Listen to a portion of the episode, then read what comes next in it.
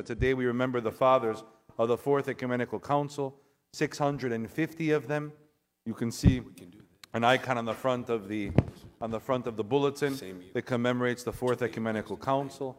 There in Chalcedon, 650 fathers gathered to defend once again the faith against a heresy, this time against a man, a, a priest named Eutychius.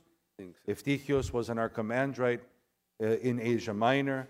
And in trying to defend the church against another heretic, against Nestorius, Eutychius went too far and became a heretic himself. Sometimes in life, we're so passionate to defend something that we get lost. We go so overboard that we get lost sometimes.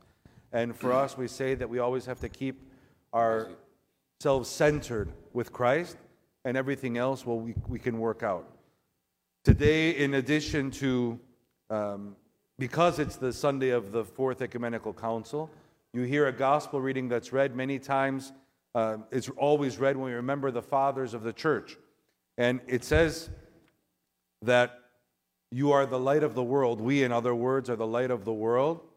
And it says that we are to do good deeds and that our light will shine before men and that people will see our good works and they'll give glory to our Father who is in heaven. This one sentence in the gospel reading today reminds us that when we, first of all, God gives us gifts, whether we are men or women, young or old, God has given all of us beautiful gifts.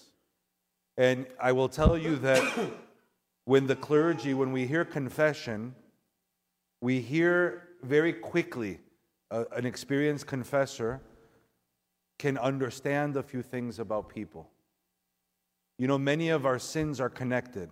One sin leads to another and to another and to another. But there's something else that's interesting when we hear confession that's becoming, unfortunately, more and more problematic. And that is that young people, intelligent, beautiful young people, have zero self esteem.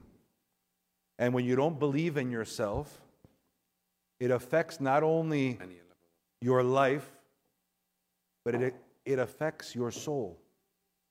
God doesn't make mistakes with us. God creates us perfectly, exactly as He wants us to be. And He gives us beautiful gifts. And our job is to cultivate those gifts and to shine in the world so that people see how we shine and they want to know who our God is. We've said many times that in the early church, the Christians were identified by their love. Christ says, if you say you love God, I know we say this a lot, and you don't love your brothers and sisters, and not, he doesn't mean our siblings, he means the people around us, then you're a liar, he says. You can't say you love God and not love other people. You can't love God and hate someone. We have to let our light shine, and it will affect people. People will want to come to the light. St. Basil the Great, because in his days or in the early church, many of the Christians, the people that were becoming Christians, their spouses were not becoming Christians. So you'd have a woman that would be baptized secretly many times because it was dangerous to be baptized in public. But her husband or a, man being baptized, his wife, they would be staunch pagans. And not only would they be staunch pagans, but they would be persecutors of the church. And there's a, a book that St. Basil wrote called On Marriage and Family. And in the book, he describes people coming to him and asking for advice. And they said, I became a Christian, but my husband is a pagan and he persecutes the church. Should I get divorced? And you know what he would say? Don't get divorced. By your love and by your example, the example of your life, bring him to Christ as well. Not by coercion, not by force, by love. When people see our love, they become interested. It has to be authentic love, of course.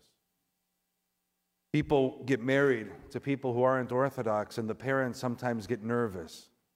And they come and they say, Father, help me. You know, my daughter is engaged to a person of this faith, or my son's engaged to a person of that faith. And the truth is that if the church is not important to us, it will never be important to our spouse if they're not Orthodox. Why would a spouse of an Orthodox Christian who is Catholic or Jewish or Muslim want to become Orthodox if their spouse doesn't go to church? I wouldn't want to follow my spouse's faith if she didn't honor her religion, if she didn't honor Sundays, the day the Lord has made, if she didn't go to church, if she didn't find it important. And therefore, for those of you who are young enough, it's important that the church is part of your life before you fall in love. Love is powerful. Love of, of a, another human being can be very powerful. But the love of God goes even beyond that. And it's possible to have both to have love of God and to have love of a person, even if they're not Orthodox when we meet them. And again, we don't coerce them. We don't force them. We don't bully them. We bring them to Christ in an authentic and natural way by them seeing our light.